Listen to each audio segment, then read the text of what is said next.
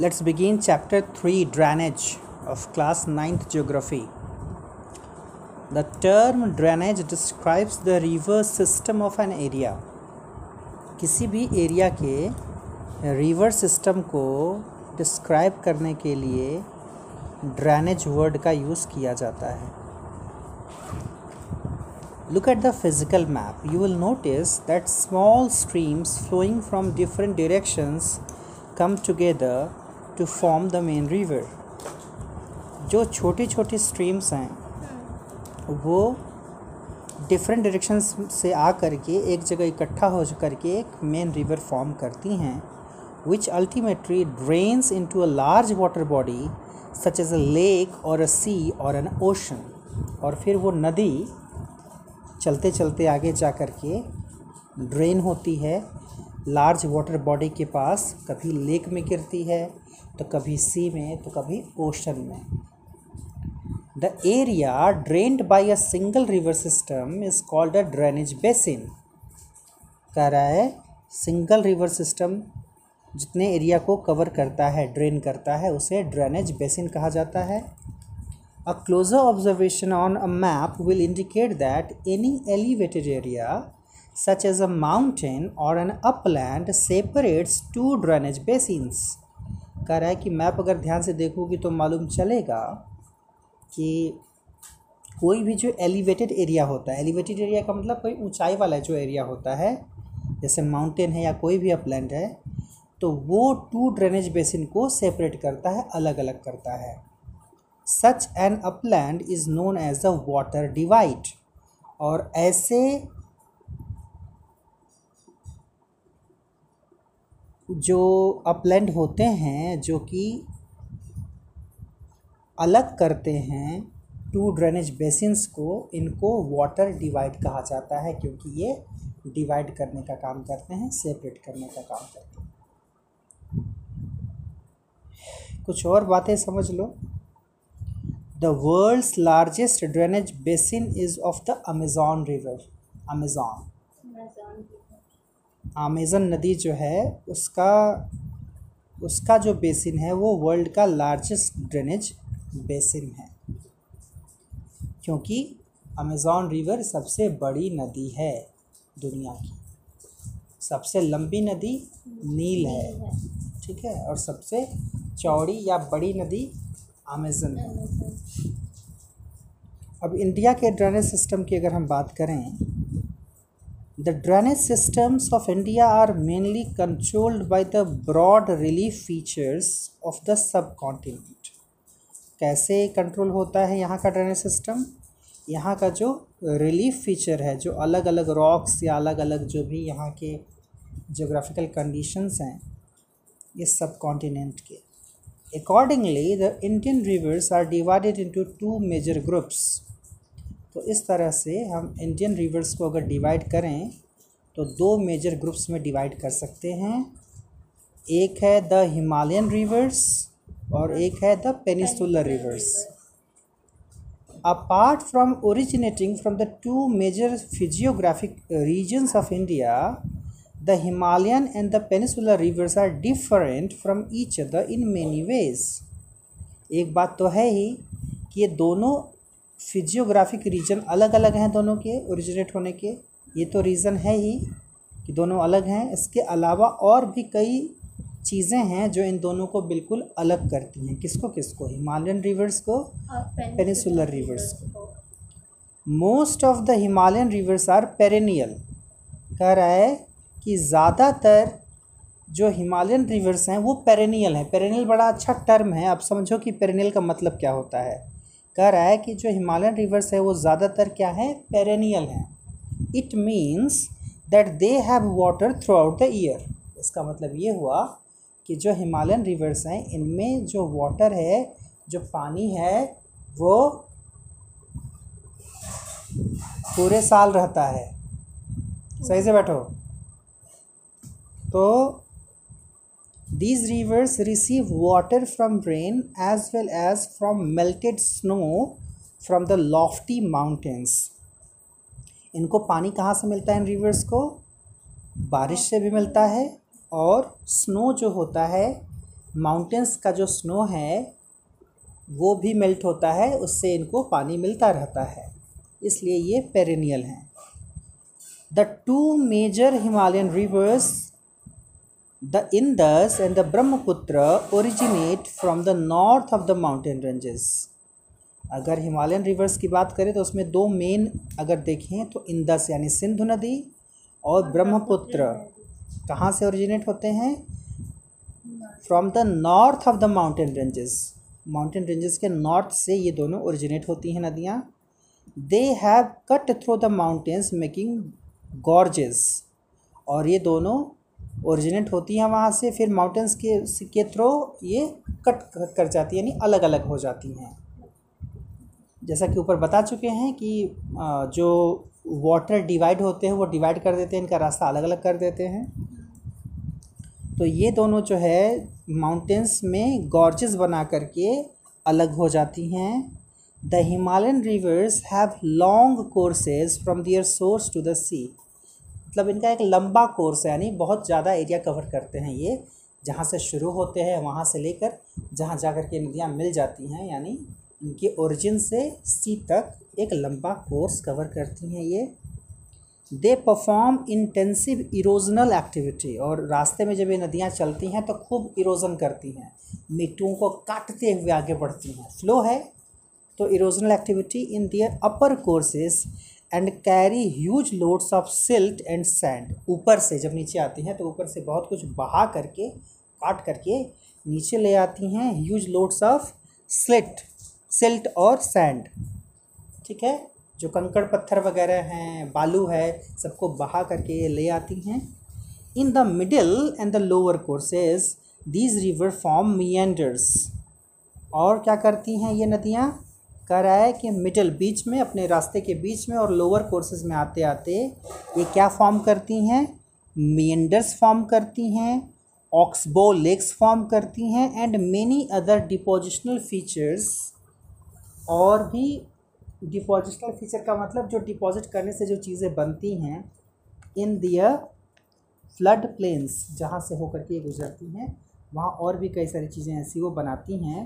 They also have well develop deltas और कई डेल्टाओं का भी निर्माण करती हैं ये नदियाँ। A large number of the peninsular rivers are seasonal तो पेरेनियल का अपोजिट क्या हुआ? सीजनल जो पेनिसुलर रिवर्स हैं, वो पेरेनियल नहीं होती, बल्कि सीजनल होती हैं। As their flow is dependent on rainfall क्योंकि उनका फ्लो रेनफॉल पर डिपेंड करता है। यानी उनको वो मेल्ट नहीं होती आइस की, उससे उनका पानी बारह महीना बना रहेगा। इनकी, इनका जो पानी है, ये बारिश पर डिपेंड करता है, इसलिए ये सीजनल होती हैं। ठीक है? During the dry season even the large rivers have reduce flow of water in their channels और जो पेनिसुलर रिवर है, उनकी बात हम कर रहे हैं कि जब ड्राई सीज़न आता है, जब सूखे का समय आता है तो बड़ी बड़ी नदियाँ भी बहुत रिड्यूस हो जाती हैं, बहुत छोटी हो जाती हैं। ठीक है? अपने चैनल्स तक ही सीमित होकर के रह जाती हैं। The peninsular rivers have shorter and shallower courses तो पानी कम है तो ऑब्वियस है कि कोर्सेज यानी जो जगह कवर करेंगी वो भी कम कवर करेंगी और शैलोअर भी होंगी यानी बहुत गहरी नहीं होंगी। डीप का अपोजिट होता है शैलो डीप माने गहरा शैलो मतलब छिछला। ठीक है? As compare to their Himalayan counterparts यानी हिमालयन रिवर्स के कंपैरिजन में ये शैलोअर कोर्सेस कवर करती हैं। However some of them originate in the central highlands and flow towards the west कह रहा है कि ये सेंट्रल हाईलैंड में ओरिजिनेट होती हैं और कहाँ तक जाती हैं? वेस्ट की तरफ़ बहती हैं। Most of the rivers of peninsular India originate in the Western Ghats and flow towards the Bay of Bengal ये याद रखना ज़रूरी है। कि ज़्यादातर जो पेनिसुलर पेनिसुलर रिवर्स होती हैं, वो कहाँ से शुरू होती हैं? वेस्टर्न घाट से शुरू होती हैं और बे ऑफ़ बंगाल में जा कर के गिर जाती हैं, मिल जाती हैं। ठीक है? The Himalayan rivers. अब हम लोग थोड़ा विस्तार में बात करेंगे हिमालयन रिवर्स के बारे में। एक छोटा सा आइडिया मिल चुका है हमको हिमालयन और पेनिसुलर के बारे में। The Himalayan rivers. The major Himalayan rivers are the Indus, the Ganga and the Brahmaputra. जो मेजर हिमालयन रिवर्स है मेन जो है उसमें इंदस है गंगा है ब्रह्मपुत्र है these rivers are long and are joined by many large and important tributaries कह रहा है कि ये नदियाँ बड़ी लंबी लंबी हैं और इनमें कई सारे लार्ज यानी बड़े और इंपॉर्टेंट ट्रिब्यूटरीज यानी सहायक नदियाँ छोटी छोटी नदियाँ भी इनमें आकर के मिलती हैं। A river along with its tributaries may be called a river system river और साथ में उसके ट्रिब्यूटरीज को मिला देंगे तो उसको कहा जाता है रिवर River सिस्टम तो अभी हम बात करेंगे द इंदस रिवर सिस्टम की। तो इंदस रिवर सिस्टम का मतलब हम केवल इंदस रिवर की बात नहीं करेंगे इंदस रिवर के साथ साथ उसकी जो ट्रिब्यूटरीज हैं उनकी भी बात हम करेंगे। इंदस रिवर सिस्टम में ठीक है? The river in this rise in rises in Tibet. कहाँ से शुरू होती है ये? तिब्बत। तिब्बत से शुरू होती है। तिब्बत कहाँ है? एक अलग देश ही है। पहले एक स्वतंत्र अस्तित्व था उसका अब चाइना ने उस पर कब्जा जमा लिया है। ठीक है? हमारे ईस्ट में है तिब्बत। ठीक है? कह रहा है कि ये तिब्बत से शुरू होती है इंदस रिवर। कहाँ पर? Near lake Mansarovar. मानसरोवर झील से शुरू होती है। Flowing west it enters India in the Ladakh district of Jammu and Kashmir शुरुआत मानसरोवर झील से है। वेस्ट में बढ़ते बढ़ते वो इंडिया में एंटर करती है इंडिया के जम्मू एंड कश्मीर के लद्दाख डिस्ट्रिक्ट में। तो इंदस रिवर जो है वो तिब्बत में शुरू होती है। मानसरोवर लेक में ईस्ट वेस्ट की तरफ़ बढ़ते हुए इंडिया में एंटर करती है, जम्मू एंड कश्मीर के लद्दाख डिस्ट्रिक्ट में। It forms a picturesque gorge in this part वहाँ पर एक काफ़ी खूबसूरत जॉर्ज का निर्माण करता है, वो करती है। Several tributaries the Zaskar the Nubra the Shyok and the Hunza join it in the Kashmir region याद रखो कश्मीर रीजन में एंटर करने के बाद इसके साथ कई सारी जो हैं ट्रिब्यूटरीज जुड़ जाती हैं छोटी छोटी नदियाँ, जिनका नाम है Zaskar, Nubra, Shyok, Hunza. The Indus flows through Baltistan, Baltistan and Gilgit and emerges from the mountain at Attock उसके बाद क्या कर रहा है? इंदस फ्लो करती है कहाँ पर?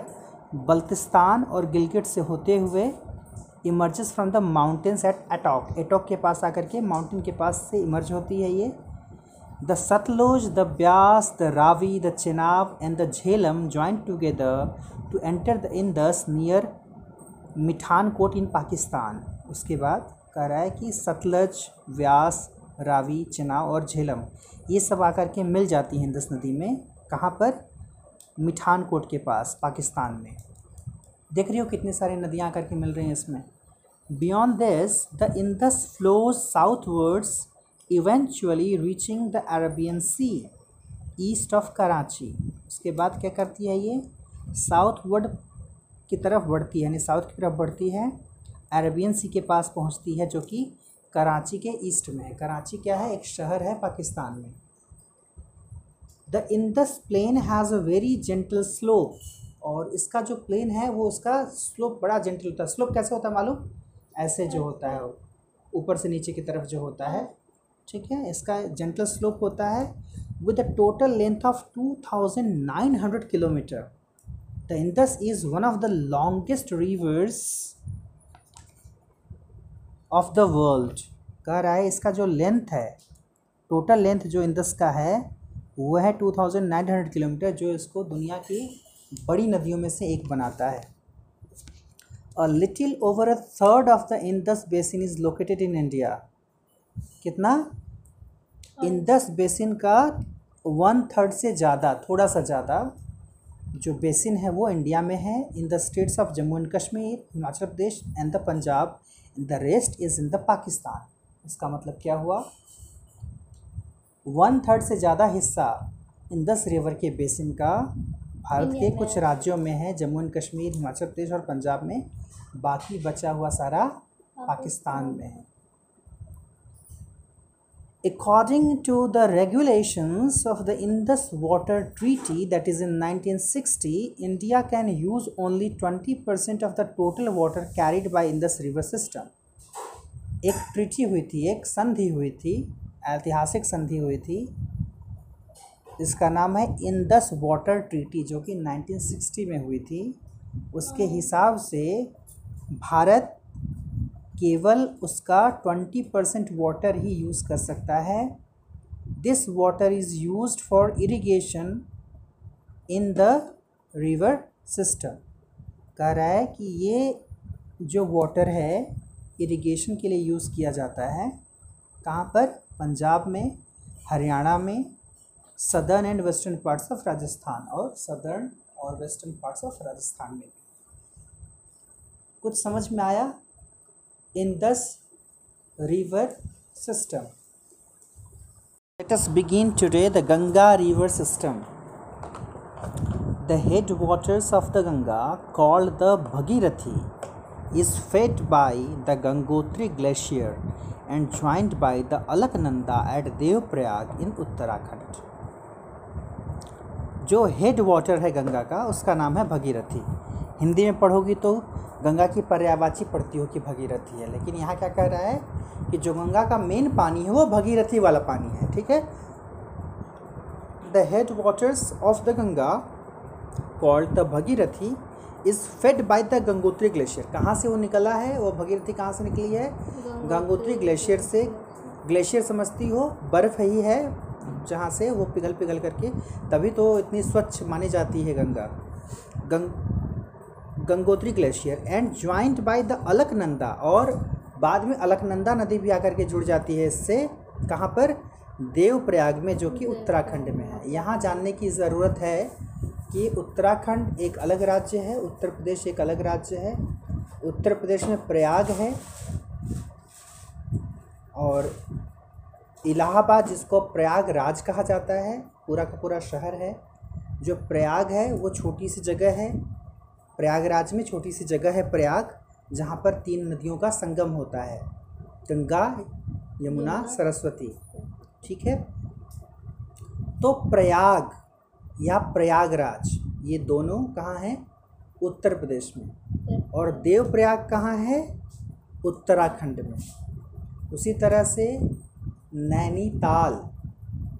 कहाँ है? उत्तराखंड में। और नैनी कहाँ है? नैनी उत्तर प्रदेश में। इलाहाबाद के बगल में ही है नैनी। ठीक है? हाँ उसी तरह से काशी। अगर मैं गलत ना हूँ तो काशी उत्तर प्रदेश में है देव काशी उत्तराखंड में है शायद। ठीक है?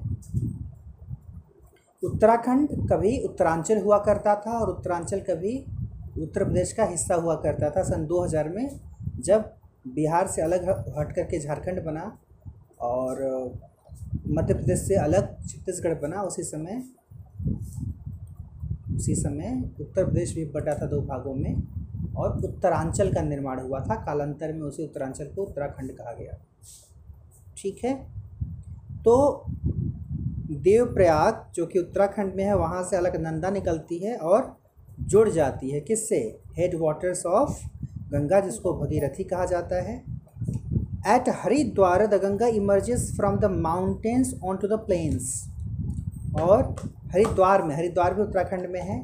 At Haridwar the Ganga emerges from the mountains on to the plains Haridwar में माउंटेन्स से होते हुए, पहाड़ों से होते हुए गंगा प्लेन तक पहुँचती है, मैदानों तक पहुँचती है। The Ganga is joined by many tributaries from the Himalayas और हिमालय में कई सारी सहायक नदियाँ ट्रिब्यूटरीज मिलती हैं इससे। A few of them being major rivers such as the Yamuna और उसमें जो मेन चीज़ें हैं मेन और हैं ट्रिब्यूटरीज उसमें किसका किसका नाम है?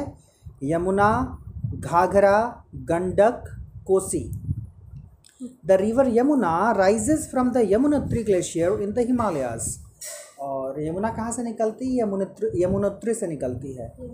गंगा की भगीरथी गंगोत्री ग्लेशियर से निकलती है। यमुना यमुनोत्री ग्लेशियर से निकलती है। It flows parallel to Ganga and as a right bank tributary Ganga के पैरल ही बहती है यमुना भी।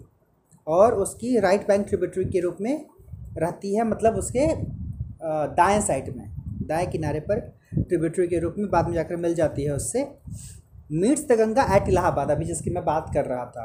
तो एग्जैक्ट उस जगह का नाम संगम है, संगम प्रयागराज, जहाँ वो मिलती है। बहुत खूबसूरत दृश्य है। अगर ज़िंदा बचे रह जाओ 2020 के बाद तो ज़रूर कभी जाना इलाहाबाद और प्रयागराज में। प्रयाग के संगम पर बड़ा ही विहंगम दृश्य है। संगम का विहंगम दृश्य।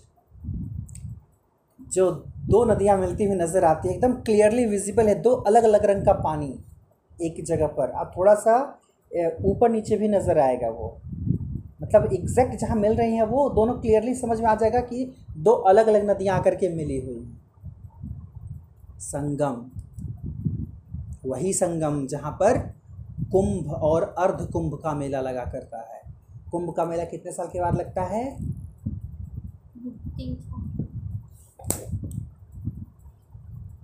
कुंभ का मेला कितने साल के बाद लगता है? कुछ नहीं पता है? कुंभ का मेला बारह साल के बाद लगता है और अर्ध कुंभ हमेशा छः साल के बाद लगता है। कुछ नहीं पता है। कुंभ क्या होता है? मज़े की बात है। जब पता नहीं कि कुंभ क्या होता है तो कुंभ का मेला क्या? महाकुंभ कहते हैं उसको। ठीक है? अगर उत्तर प्रदेश से थोड़ा भी जुड़ाव है, लगता है कि कुछ संबंध है उत्तर प्रदेश से तो जानना चाहिए। ठीक है?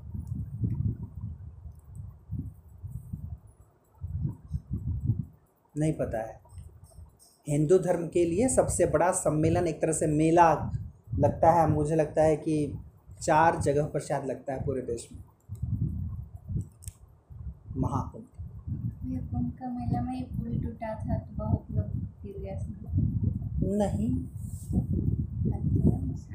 हाँ आगे बढ़ते हैं हम लोग। जो तुम बात कर रही हो शायद वो तुम उत्तराखंड में जो लैंडस्लाइड आया हुआ था उसकी बात कर रही हो। हरिद्वार में पुल टूटा था उसका हाँ हरिद्वार में नहीं पुल टूटा था। तुम पुल टूटने की अगर बात कर रही हो तो ये बनारस में हुआ था। कई लोग निकल लिए थे उस समय। एग्जैक्ट उस समय मैं बनारस में नहीं था। They are rivers which flood parts of the northern plains every year ये कुछ ऐसी नदियाँ हैं जो जिसमें जो है कभी कभी पानी ज़्यादातर हर साल जो है बढ़ जाता है, पानी का लेवल बाढ़ आ ही जाती है। किस किस नदी की बात हो रही थी? घाघरा, गंडक, कोसी। ठीक है? क्या लिखा है? फिर से देखिए ज़रा। The गंड the Ghaghra the Gandak and the Kosi rise in the Nepal Himalayas ये जो है घाघरा कंडक और कोसी जो है नेपाल मतलब नेपाल हिमालय से निकल कर के आती हैं।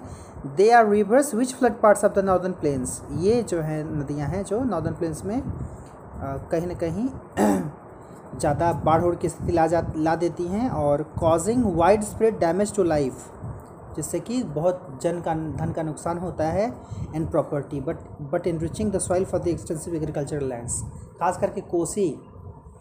मुझे लगता है कोसी को बिहार का शोक कहा जाता है if I am not wrong तो बाढ़ आ जाती है ज़्यादातर और जब बाढ़ आती है तो ऑब्वियस है कि जन धन का यानी लोगों का प्रॉपर्टी का नुकसान होता है। हर साल कुछ लोग निकल लेते हैं उसमें। और लेकिन हाँ बात यह है कि भाई नदियाँ हैं तो अपने साथ मौत लाती हैं कुछ लोगों के लिए, लेकिन ज़्यादातर लोगों के लिए जीवन ही लाती हैं। एग्रीकल्चरल लैंड्स के लिए जो है ह्यूमस वगैरह या अच्छी मिट्टी लेकर के आती हैं, जिससे कि फ़सल अच्छी हो, अगर पहुँचती है वो मिट्टी जो है खेतों तक तो। The main tributaries which come from the peninsular uplands are the Chambal the Betwa and the Son तो जो और हैं, जो आती हैं किधर से पेनिसुलर अपलैंड की तरफ़ से आती हैं, वो नदियाँ कौन सी हैं? चंबल है, बेतवा है, सोन है। सोन को ही शुद्ध हिंदी में शोण कहा जाता है। और ऐसे सोन नदी के नाम से हम जानते हैं उसको, जिसके ऊपर जो है, डेहरी, जगह का नाम है, डेहरी पड़ता है। बनारस जाओगी तो बनारस से पहले जो है, डेहरी आन सोन एक स्टेशन आएगा। सोन नदी के ऊपर बना हुआ है वो पुल तो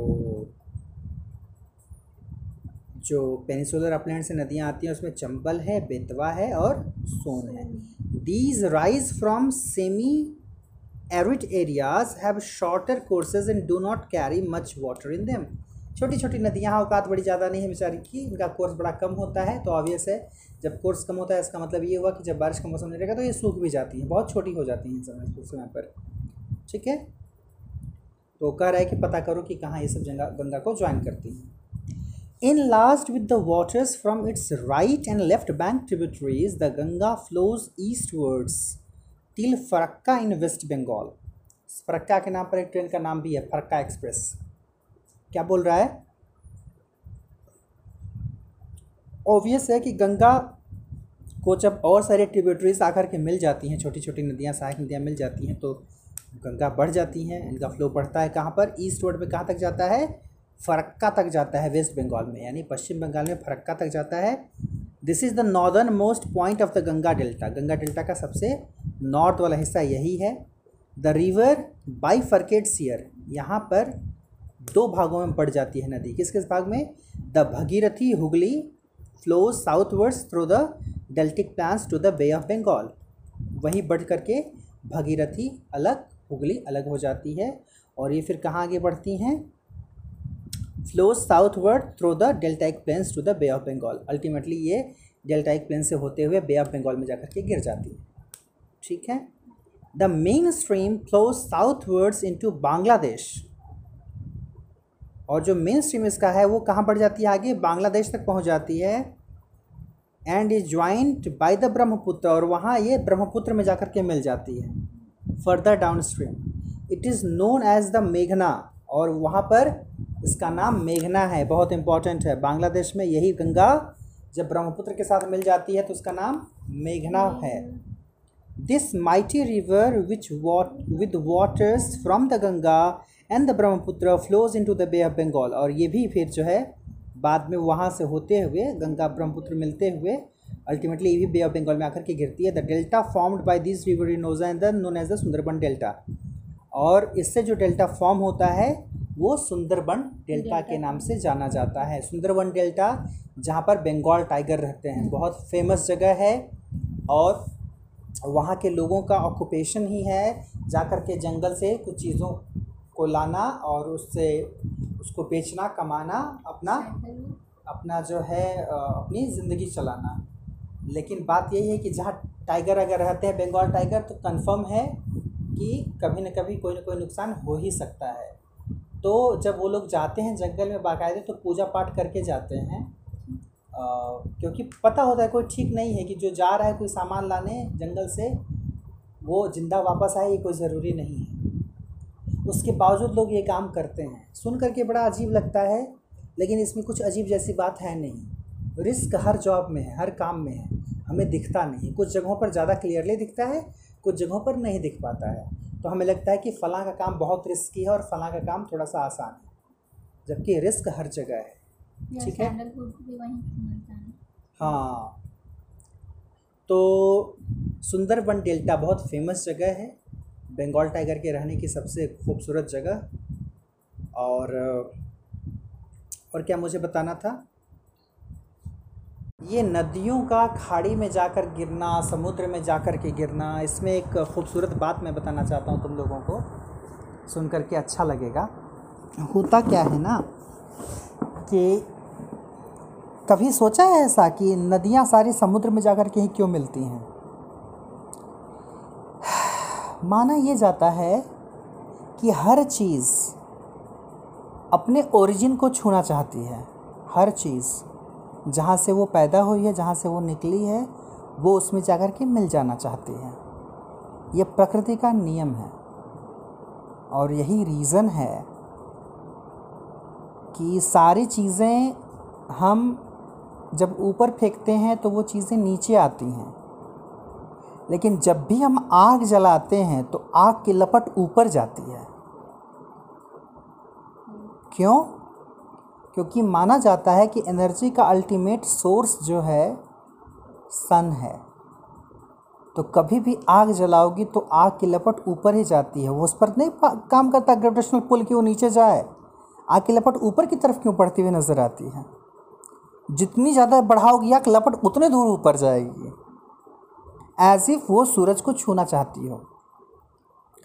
पानी कहीं भी एक बूंद गिरता है, चलना शुरू कर देता है। क्यों?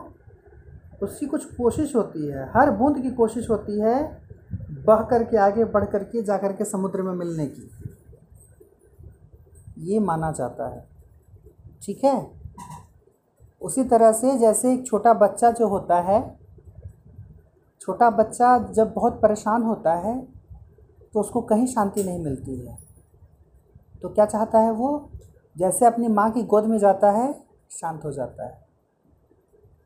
ये वो कनेक्शन है। आग का कनेक्शन सूरज से, पानी का कनेक्शन समुद्र से, बच्चे का कनेक्शन माँ से।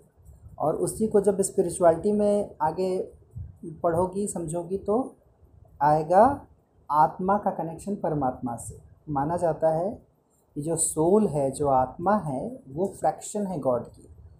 तो इस सोल में हमेशा छटपटाहट होती है। वो वहाँ से निकली है सोल, ओवर सोल से, परमात्मा से आत्मा निकली है। तो हर आत्मा की ये कोशिश होती है कि वो परमात्मा से मिले, क्योंकि वो उसी का हिस्सा है। तो उसी में जाकर के वो मिल जाना चाहती है। तो उसकी कोशिश यही रहती है, तमाम छटपटाहट, जो कुछ भी हो रहा है सब कुछ, जो जो एक हमारे सनातन धर्म में कॉन्सेप्ट है मोक्ष का मोक्ष का जो कॉन्सेप्ट है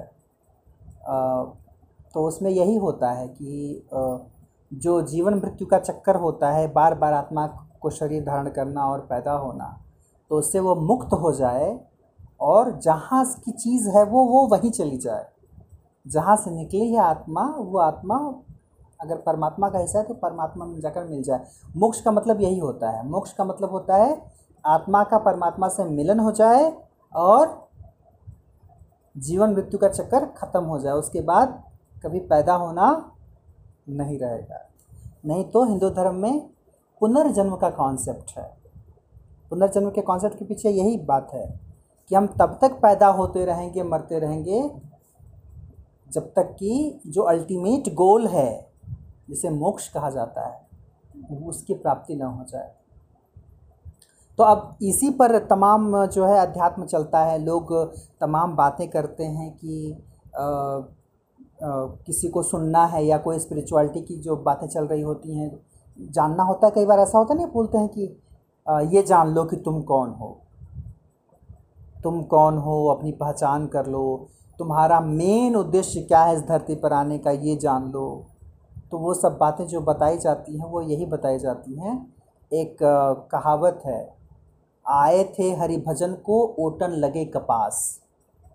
हम सारे लोग वही करते हैं। एक मेरी लाइन है कविता की कि गिरते ही धरती पर पूछता है बच्चा, मैं कहाँ मैं कहाँ? जो क्या क्या करता है बच्चा। तो पूछते ही धर गिरते ही धरती पर पूछता है बच्चा, मैं कहाँ मैं कहाँ? वातावरण की नीरवता से, परिवार की खुशहाली से, फूल से लेकर माली से आती है आवाज़, जन्म मृत्यु का चक्कर शुरू होता जहाँ तू वहाँ तू वहाँ तू वहाँ। तो उसमें ये एक बात बताई जाती है, लोगों का अपना इंटरप्रिटेशन है, अब तुम्हारे ऊपर है, तुम उसको मानो या मत मानो, कि जब बच्चा पैदा होता है तो वो उसमें भी हम एक लाइन लिखे थे कि आता है मुट्ठियाँ बंद करके, लगता है जैसे नज़र बंद करके। उसके पहले की लाइन ये थी। तो वो मुट्ठी बंद रहती है। जब बच्चा पैदा होता है तो उसकी मुट्ठी बंद रहती है। तो इसमें माना जाता है कि वो ऐसा कुछ प्रॉमिस करके आया होता है ऊपर वाले से कि हम जा रहे हैं, आपको नहीं भूलेंगे। I will miss you I will remember you लेकिन उसके बाद इतना फंस जाता है ज़िंदगी में कि जब वो मरता है इंसान तो ये ऐसे हो जाता है। ठीक है? तो पैदा होते समय मुट्ठी बंद रहती है, लेकिन जाते समय तो क्या ये ये सिंबॉलिक है? जैसे कुछ ले करके आ रहा है, लेकिन जब जा रहा है तो एकदम खाली हाथ जा रहा है। या शायद मतलब जो उसने प्रॉमिस किया था, वो पूरा वो नहीं कर पाया और निकल लिया। ये मेन बात बतानी थी कुछ तो देखो जियोग्राफी पढ़ते पढ़ते हम लोग कहाँ चले गए? तो है ये चीज़ें मतलब चाहे ज्योग्राफी की पढ़ाई करो, चाहे साइंस की पढ़ाई करो, चीज़ों को जब एक अलग एंगल से देखना शुरू हो जाएगा या जानकारी रहेगी तो बड़ा मज़ा आएगा। कभी ऐसा नहीं लगेगा कि पढ़ाई लोड है या बोझ है just enjoy you know the concepts एक चीज़ और बतानी थी इसमें, जो बच्चे और माँ की बात मैं कर रहा था, उसमें ये होता है कि क्या ऐसा क्यों लगता है? मालूम है कि एक बच्चा माँ को बहुत ज़्यादा क्यों खोजता है? क्योंकि वो एक पहली ऐसी शख्स होती है जिसको वो अपने जैसा पाता है। और एक बात बताएँ, छोटा बच्चा जब तस्वीर में जब शीशा देखता है ना तो वो जो मुस्कुराता है शीशे, शीशा देख करके वो, उसको तो नहीं पता है कि वो है।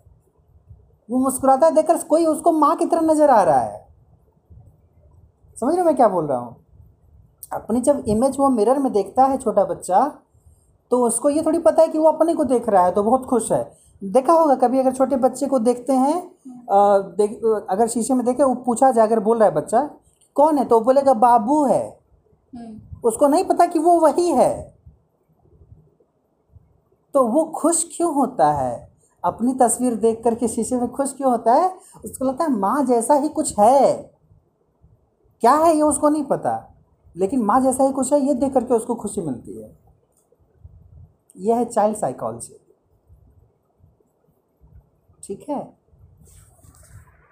ये जो प्रश्न पूछे उसका भी जवाब दे देते हैं। मुझे लगता है मैं इस्कॉन टेंपल ज्वाइन कर सकता हूँ।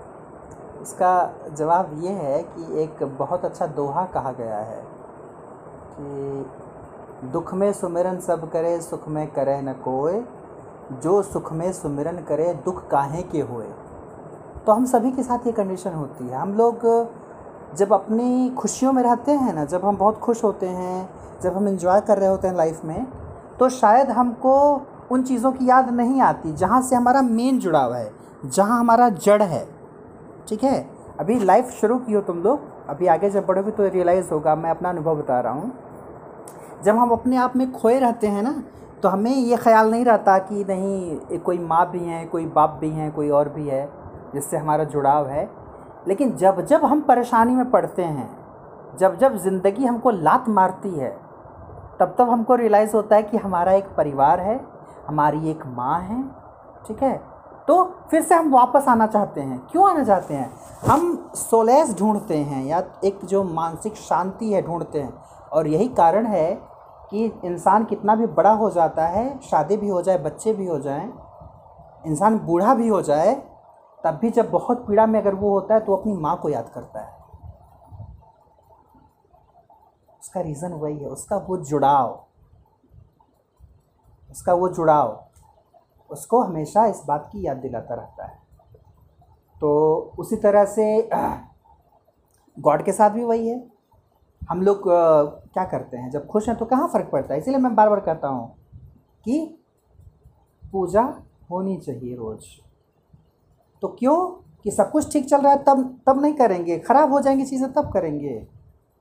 कुछ, जैसे कुछ चीज़ें होती हैं ना जिसमें ऑब्लिगेशन पे करने की ज़रूरत होती है। ऑब्लिगेशन पे करने का मतलब समझ में आ रहा है? अभी कल मैं, मुझे खाना मिला जो खाने को रात में। बहुत अच्छा लगा मुझे। तो मैं देख रहा था कि थोड़ा सा कि थैंक यू बोलने का क्या एक रिज़ल्ट आता है निकल करके। मैं एक्सपेरिमेंट कर रहा था। तो मैं बोला thank you for such a lovely food तो चुपचाप देख रही थी। हम बोले, समझ में आया? तो कह रही हाँ खाना के बारे में कुछ कहत हुआ। तो फिर जब हम उसको बोले हम बोले इतना बढ़िया खाना खाते हैं बहुत बहुत धन्यवाद। जो स्माइल है चेहरे पर मतलब वो ये होता है ऑब्लिगेशन पे करना। जैसे क्या है जैसे जो छठ वगैरह होती है छठ की जो पूजा होती है छठ की पूजा में क्या चढ़ाते हैं हम फल ठकुआ फल, ठेकुआ, ये सब चढ़ाते हैं। क्यों चढ़ाते हैं? मालूम है? रीज़न पता है इसका? हम ही बोले। जो तमाम चीज़ें हम चढ़ाते हैं, छठ में किसकी पूजा होती है? सूर्य देवता की। जितनी चीज़ें हम चढ़ा रहे हैं, वो चीज़ें पैदा कैसे हुई? फोटोसिंथेसिस से, प्रकाश संश्लेषण की क्रिया से। जिसमें फ़ोटो यानी लाइट का बहुत बड़ा कंट्रीब्यूशन है। सूरज का बहुत बड़ा कंट्रीब्यूशन है। तो वहाँ कॉन्सेप्ट वही है, तेरा तुझको अर्पण क्या लागे मेरा? वो ऑब्लिगेशन पे करने का तरीका है। क्योंकि हम जो कुछ भी चढ़ा रहे हैं, सूर्य को, वो सब उसी का दिया हुआ है। ठेकुआ का मतलब उसके लिए जो आटा बनता है, आटा का जो गेहूँ होता है अनाज, वो कैसे हुआ? जो सारे फल चढ़ा रहे हैं, वो कहाँ से आए? तो ऑब्लिगेशन पे करने का तरीका है, चीज़ें हमें मालूम नहीं हैं। जैसे जो भी हम कुछ पर्टिकुलर पेड़ों की पूजा जो हम करते हैं, तुलसी की पूजा हम क्यों करते हैं? नीम की क्यों करते हैं? पीपल बरगद की क्यों करते हैं? और बाकी सब की क्यों नहीं करते उस ढंग से? तुलसी के यहाँ दीपक जलाने का क्या कॉन्सेप्ट है? साइंटिफिक रीज़न है। तुलसी का पौधा कैपेबल है अगर उसको दीपक रख दीजिएगा, उस दीपक से फोटोसिंथेसिस हो जाएगी उसकी। सूर्य का प्रकाश न भी मिले, उसको दीपक का प्रकाश मिल जाए। और अच्छा मज़े की बात है कि वो दीपक भी प्रकाश कैसे देता है? वो सूर्य का ही प्रकाश है। इस चीज़ को समझना बहुत ज़रूरी है। चाहे कोई भी लाइट है, जिसको हम कहते हैं जो है समझ लेते हैं कि नहीं, वो, उस पर्टिकुलर चीज़ की लाइट है, लेकिन ऐसा कुछ नहीं। जैसे पंखे के बारे में अगर हम बात करें कि ये पंखा हवा दे रहा है तो क्या पंखा हवा पैदा कर रहा है? नहीं कर रहा है। आसपास की हवा को पकड़ के तुम्हारे ऊपर फेंक रहा है। तो कई सारी चीज़ों के पीछे जो कॉन्सेप्ट है ना, उसको जब समझने को मिलेगा ना तो बड़ा अच्छा लगता है कि अब चीज़ें मुझे और बेहतर तरीके से समझ में आ रही कोई चीज़ अगर ऐसी है तो क्यों है? ऐसा नहीं कि साइंस में ही केवल कुछ चीज़ों के बारे में जान ले उसका क्यों का आंसर जैसे पानी लेकर के चल रहे हैं अगर बाल्टी का पानी तो एक हाथ में अगर बाल्टी है तो दूसरा हाथ अपने आप ऐसे ऊपर क्यों हो जाता है? तो वो बैलेंस करने की कोशिश है बॉडी की। वैसे अगर नहीं करोगी अगर ऐसे हाथ रख करके करना चाहो देखना बहुत ज़ोर लगेगा। ठीक है? तो हर चीज़ों के पीछे रीज़न है। वो क्या रीज़न हो सकता है उसका इंटरप्रटेशन क्या हो सकता है? ये जब समझ में आएगा ना तो लगेगा कि दिमाग थोड़ा सा और खुला। कम से कम चीज़ों के सोचने का लेवल बढ़ा। और मेरे लिए एज ए टीचर जो मैं महसूस करता हूँ रिवॉर्ड जो मुझे मिलता है, मेरे स्टूडेंट्स से वो यही। कहते हैं, साल भर छः महीना पढ़ने के बाद मुझसे कहते हैं कि, सर, सोच की का लेवल बढ़ गया विर्थ बढ़ गई उसकी। सोचने का दायरा बढ़ गया हमारे। बस, मेरा मेरी अचीवमेंट वही है। ये हो ये ज़्यादा ज़रूरी है। एक टीचर का काम यही होता है, केवल इन्फॉर्मेशन देना नहीं। कि सारे जितनी आतंकवादी घटनाएँ होती हैं, उसका उसका मास्टरमाइंड कौन है? है ना? सोच डेवलप करा देना उस ढंग से कि चीज़ों को एक अलग नज़रिए से हम देख सकें। उसके पीछे क्या है? ठीक है? समझ में आया? बुद्ध, जो कि पैदा हुए थे सिद्धार्थ के रूप में, उनकी कहानियों के बारे में पढ़ोगी तो ऐसा लगेगा सुन करके थोड़ा सा कभी आश्चर्य भी हो सकता है कि कोई इंसान जो है वो पैदा हो रहा है एक राज परिवार में सिद्धार्थ नाम का लड़का शादी ब्याह हुई, एक लड़का भी हुआ, उसके बाद छोड़ कर के गया, कुछ तपस्या की, ज्ञान प्राप्ति हो गई, बुद्ध बन गया। तो क्या ऐसा सभी के साथ संभव है? तो बुद्ध की बुद्ध के बारे में जब पढ़ा जाएगा, उस ढंग से तो पता चलेगा कि बुद्ध के रूप में, एक सिद्धार्थ के रूप में पैदा होने के पहले उनके न जाने कितने जन्म हुए थे। न जाने कितने जन्म हुए थे वो ये वाला जो जन्म है ये माना जाता है। उन, उन लोगों के कॉन्सेप्ट में भी ये चीज़ समझी जाती है। माना जाता है कि पहले कई सारे जन्म उनके हो चुके थे और वो कई जन्मों का एफर्ट था। एक जन्म का नहीं वो कई जन्मों का एफर्ट था। उस एफर्ट का रिज़ल्ट ये था। He was destined to become Buddha. वो डिस्टाइंड थे वो पैदा जब हुए थे तभी निर्धारित हो चुका था कहा था जो ज्योतिषी लोग थे उन्होंने उसी समय कहा था कि या तो अगर ये राजा बना तो एक शक्तिशाली महान राजा बनेगा नहीं तो ये एक बहुत बड़ा सन्यासी बनेगा। पहले से क्लियर था सब कुछ। तो जो मोक्ष की बात है तो अगर उसको समझने की कोशिश की जाए तो उसके लिए ये है कि एफर्ट एक जन्म का नहीं होता है। कई जन्मों का होता है? तो पहले जो जन्म मिला है उसी को सुधार लिया जाए। हाँ तो पहले वाले ये मज़ाक वाली बात नहीं है। कहा जाता है? अभी तुम जो बोली हो ना तो उसमें अभी मेरे दिमाग से मुँह से गलत बात निकलेगी। बुरा लग जाएगा तुमको।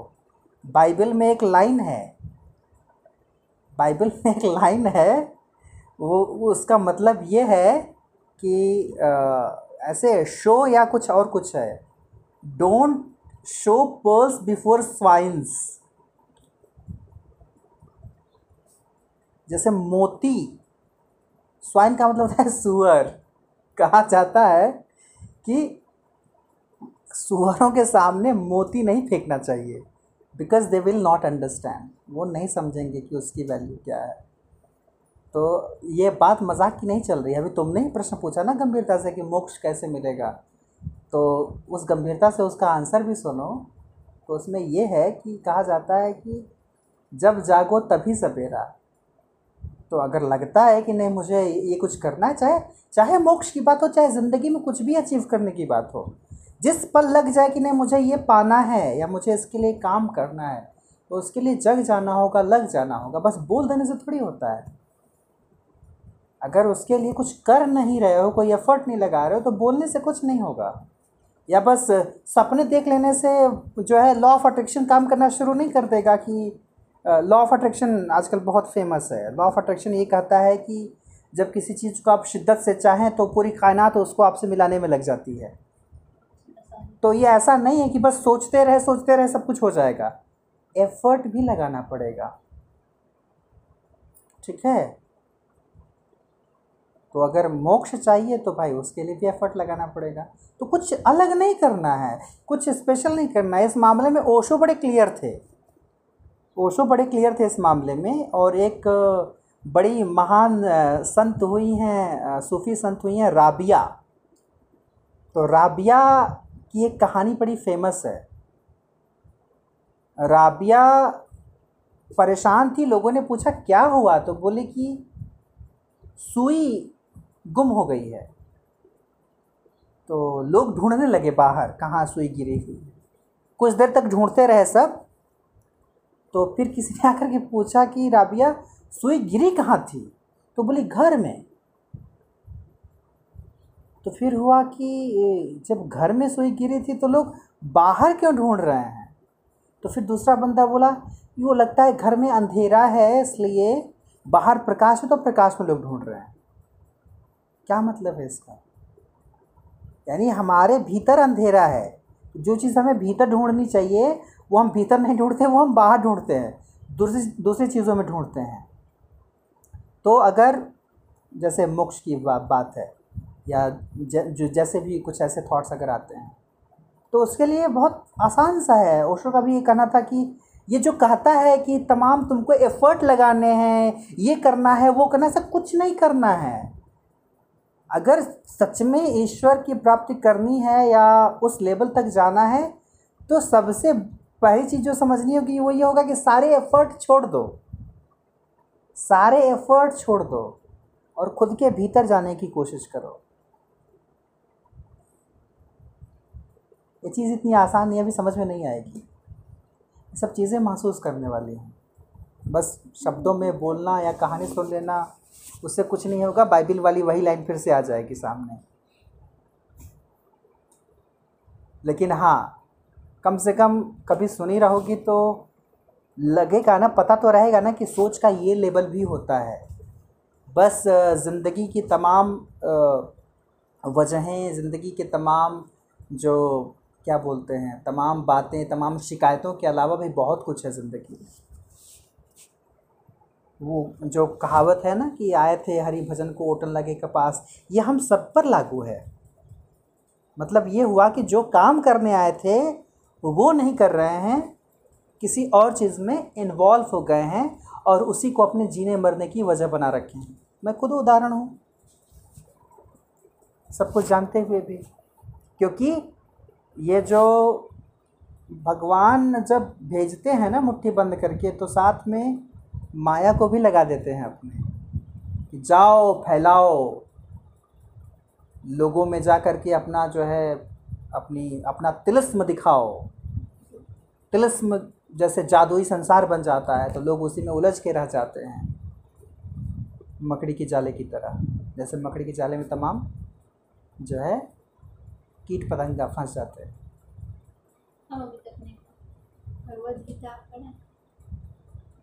भगवत गीता मैं पहले का पढ़ा हुआ हूँ और जिस दिन ले गया था, उस दिन पढ़ा था केवल। पढ़ने की ज़रूरत है उसको।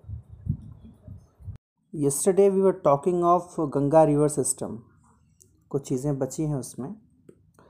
The Sundarban delta derived its name from the sundari tree which grows well in the marshland कह रहा है कि जो सुंदरबन डेल्टा का नाम जो पड़ा है वहाँ पर एक पेड़ होता है, जो जिसका नाम होता है सुंदरी।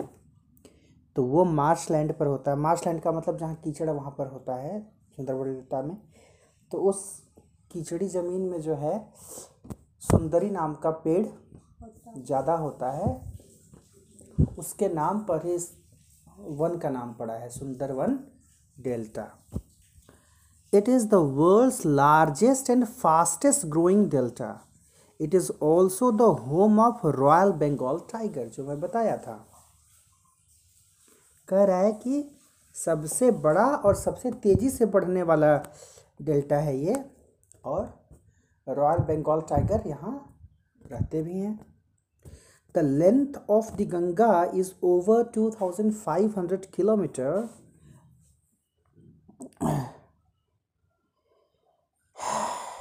Ambala is located on the water divide between the Indus and the Ganga river systems.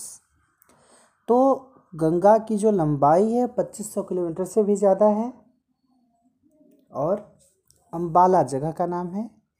कहाँ पर लोकेट करता है? वाटर डिवाइड जहाँ से इंदस और गंगा अलग होती हैं। इंदस और गंगा रिवर सिस्टम अलग होती हैं। वहाँ पर कौन सा शहर है? Ambala the plains from Ambala to the Sundarban stretch over nearly one thousand eight hundred kilometre Ambala से सुंदरबन तक का जो प्लेन है, जो ज़मीन है अट्ठारह सौ किलोमीटर के लगभग है but the fall in its slope is hardly three hundred metres लेकिन इनके स्लोप में फॉल केवल थ्री हंड्रेड मीटर का। मतलब क्या हुआ? यानी चूँकि पहाड़ी इलाका नहीं ना है कि बहुत ज़्यादा अंतर होगा ज़मीन में तो इस 1800 किलोमीटर में कह रहा है, स्लोप का फॉल केवल 300 मीटर ही है मतलब बहुत ज़्यादा नहीं है वो। समझ में आ रही है बात? यानी इनके जो, इनका जो तल है, जो प्लेन है, उसमें बहुत हाइट, कम हाइट और ज़्यादा हाइट की चीज़ें नहीं है, बहुत ऊपर नीचे नहीं है, ठीक है? इसलिए तो वो प्लेन है। In other words, there is a fall of just one metre for every six kilometre. तो उस हिसाब से अगर कहें कि हर छः किलोमीटर पर केवल एक का फॉल है।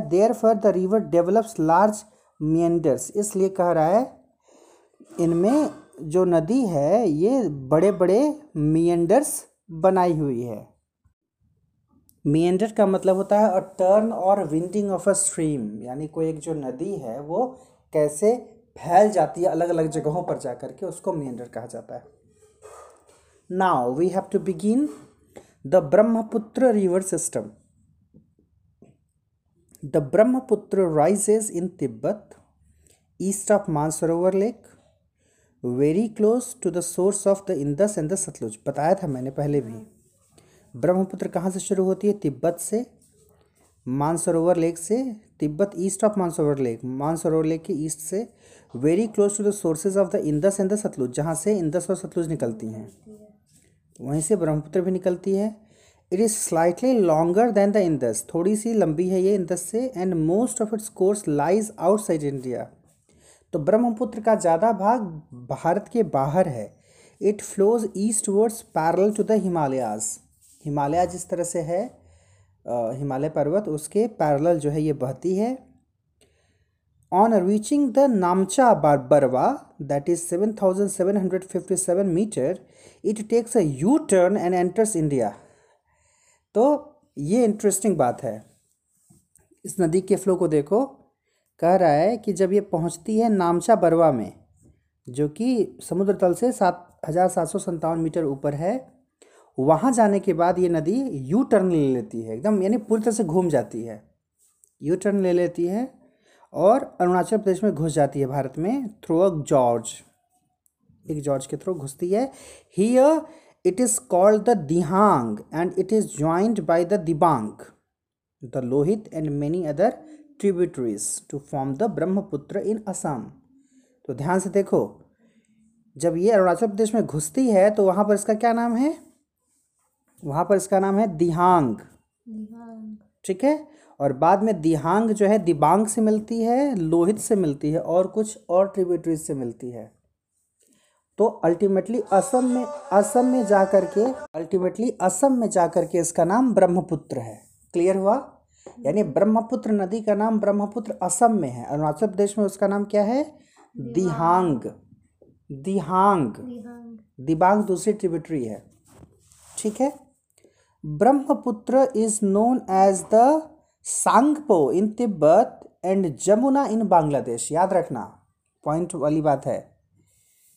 कह रहा है कि ब्रह्मपुत्र का नाम तिब्बत में सांगपो है। स्पेलिंग है T S A N G. P O, Tsangpo. और बांग्लादेश में इसका नाम जमुना है। कंफ्यूज मत होना यमुना, जमुना में। ठीक है? In Tibet the river carries a smaller volume of water and less silt as it is cold in the dry area Tibet में ये जो नदी है, सांगपो, यानी ब्रह्मपुत्र, कम है इसका वॉल्यूम वाटर का, और सिल्ट भी कम है यहाँ पर क्योंकि ये कोल्ड और ड्राई प्लेस है। इन इंडिया तिब्बत की बात हो रही है। In India it passes through a region of high rainfall उस जगह से गुजरती है जहाँ पर बारिश खूब होती है। And considerable amount of silt तो सिल्ट भी ज़्यादा होता है। The Brahmaputra has a braided channel in its entire length तो इसलिए इसकी पूरी लंबाई जो भारत में है, उसके चैनल ब्राइडेड है मतलब जैसे बाल की तरह का लो की। जैसे बाल खोल दिया जाता है है ना? तो उस तरह से braided channel in its entire length in Assam and forms many riverine islands तो इसलिए ब्रह्मपुत्र वहाँ पर कई सारे रिवर इन आइलैंड्स भी बनाती है। Do you remember the name of the world largest riverine island formed by the Brahmaputra देख लेना होगा कि सबसे बड़ा जो रिवरिन बनाती है ब्रह्मपुत्र उसका क्या नाम है? दुनिया का सबसे बड़ा riverine island every year during the rainy season the river overflows its banks हर बार बारिश के समय में अपने किनारे से बाहर आ जाती है नदी। Causing wide spread devastation due to floods in Assam and Bangladesh और फिर क्या होता है? बाढ़ आती है। असम में और बांग्लादेश में। Unlike other north Indian rivers the Brahmaputra is marked by huge deposits of silt on its bed causing the river bed to rise unlike बोल रहा है यानी दूसरी नदियों में ये चीज़ नहीं है। लेकिन इसके साथ ये है कि इसमें ह्यूज डिपॉजिट होते हैं सिल्ट के ब्रह्मपुत्र में। और जब ज़्यादा सिल्ट हो जाएँगे तो ऑब्वियस है ज़्यादा मिट्टी हो जाएगी ज़्यादा कंकड़ पत्थर आ जाएँगे तो ऑब्वियस है कि वाटर का लेवल बढ़ जाएगा तो इसका वाटर लेवल बढ़ जाता है। The river also shifts its channels frequently और इसकी खासियत यह है कि ये अपना चैनल जल्दी जल्दी बदलती रहती है। कौन? Brahmaputra river the peninsular rivers the main water divide in peninsular India is formed by the western Ghats which runs from north to south close to the western coast क्या है? जो मेन वाटर डिवाइड है peninsular India में, वो किससे form होता है? Western घाट से फॉर्म होता है which runs from north to south close to the western coast जिसका मतलब कह लो कि जो जहाँ, कहाँ से कहाँ तक है? नॉर्थ से साउथ जाता है वेस्टर्न कोस्ट पर। Most of the major rivers of the peninsula such as the Mahanadi the Godavari the Krishna and the Kaveri flow eastwards and drain into the bay of Bengal तो यहाँ की जो नदियाँ हैं, ज़्यादातर नदियाँ कौन कौन सी? महानदी गोदावरी कृष्णा कावेरी किधर बहती हैं? ईस्टवर्ड बहती हैं और जाकर के बे ऑफ़ बंगाल में गिरती हैं। These river make deltas at their mouths और इनके मुहाने पर डेल्टा बनते हैं। There are numerous small streams flowing west of the Western Ghats लेकिन कुछ ऐसे भी स्मॉल स्ट्रीम्स हैं जो कि ईस्ट की तरफ़ ना बह करके वेस्ट की तरफ़ बहती हैं। The Narmada and the Tapi are the only long rivers which flow west and make estuaries और इसलिए नर्मदा और तापी केवल दो ऐसी लंबी नदियाँ हैं जो कि वेस्ट की तरफ़ बढ़ती हैं। The drainage basins of the peninsular rivers are comparatively small in size इनका जो ड्रेनेज बेसिन है वो काफ़ी छोटा होता है। पहले भी हम लोग डिस्कस कर चुके हैं। और मज़े की बात है कि जो नदियाँ ईस्ट की तरफ़ बहती हैं ऑब्वियस है वो जाकर के बे ऑफ़ बंगाल में गिरती हैं, लेकिन जो वेस्ट की तरफ़ बहेंगी, वो कहाँ गिरेंगी जाकर के? अरबियन सी में गिरेंगी। तय हैं, समुद्र तक पहुँचना है आई टोल्ड यू यस्टरडे है ना? तो नर्मदा और तापी दो नदियाँ हैं, जो कि अरब सागर में जाकर गिरती हैं। अब पढ़ेंगे अलग अलग हम लोग। सबके बेसिन के बारे में, Narmada basin, Tapi basin, Godavari basin, Mahanadi basin, Krishna basin, Kaveri basin, ठीक है? The Narmada basin. The Narmada rises in the Amarkantak hills देखो, बहुत इंपॉर्टेंट इम्पोर्टेंट इन्फॉर्मेशन है इसमें। कहाँ से निकलती है नर्मदा? अमरकंटक की पहाड़ियों से निकलती है, मध्य प्रदेश में। The Narmada rises in the Amarkantak hills in Madhya Pradesh it flows towards the west it flows towards the west ये वेस्ट की तरफ़ बहती है in a rift valley form due to faulting on its way to the sea the Narmada creates many picturesque locations sea की तरफ़ बढ़ते हुए रास्ते में बहुत खूबसूरत खूबसूरत दृश्य बनाती है ये नदी। देखने लायक। The marble rocks near Jabalpur where the Narmada flows through a deep gorge and the Dhuandhar falls where the river plunges over steep rocks are some of the notable ones तो जो पिक्चर्स की location बनाती है नर्मदा उनमें दो का example यहाँ पर दिया हुआ है। कहाँ कौन कौन सा? एक है मार्बल रॉक्स जो कि जबलपुर के पास में है। जबलपुर मध्य प्रदेश का एक बहुत ही फ़ेमस शहर है। जबलपुर के पास में मार्बल रॉक्स है। Where the Narmada flows through a deep gorge deep gorge से होते हुए वहाँ पहुँचती है। And the Dhuandhar falls Dhuandhar falls जो है वो वहाँ क्या करती है? स्टीप रॉक से होते हुए पहुँचती है। तो ये दो जो है धुआधार फॉल्स और मार्बल रॉक्स ये दो बड़ी नोटेबल जगहें हैं, बड़े नोटेबल प्लेसेस हैं जो कि इस नदी के द्वारा बनते हैं। All the tributaries of the Narmada are very short and most of these join the main stream at right angles right angle समझ रही हो? जैसे नदी ऐसे बह रही तो आकर के ऐसे मिलती हैं ऐसे मिलती हैं। राइट एंगल्स पर आकर के मिलती हैं बड़ी छोटी छोटी ट्रिब्यूटरीज हैं। The Narmada basin covers parts of Madhya Pradesh and Gujarat. तो नर्मदा दो राज्यों को कवर करती है। भाई गुजरात से होते हुए ही तो जाएगी कराबियन से में। तो मध्य प्रदेश और गुजरात दो राज्य को कवर करती है ये नदी नर्मदा। ठीक है? तो मतलब ये गलती न करना कि नर्मदा नदी कहाँ है तो मध्य प्रदेश में है। बस मध्य प्रदेश में नहीं है, गुजरात में है जैसे गंगा नदी की बात करेंगे। What beautiful creation by the god Ganga नदी किस राज्य में है? तो क्या कहोगी? आंसर क्या दोगी?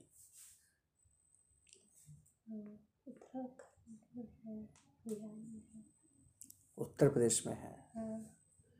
पटना भी गंगा के किनारे है बनारस भी गंगा के किनारे है। इलाहाबाद गंगा यमुना सरस्वती के संगम पर है। ठीक है।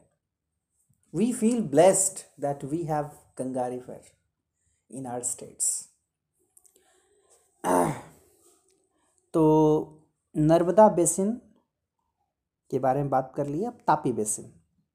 The Tapi rises in the Satpura ranges कहाँ से निकलती है? सतपुड़ा रेंजेस से निकलती है। सतपुड़ा पर्वतों का जो समूह है इन द बे बेतुल डिस्ट्रिक्ट ऑफ़ मध्य प्रदेश तो ये भी वहीं से निकलती है। मतलब मध्य प्रदेश से ही निकलती है।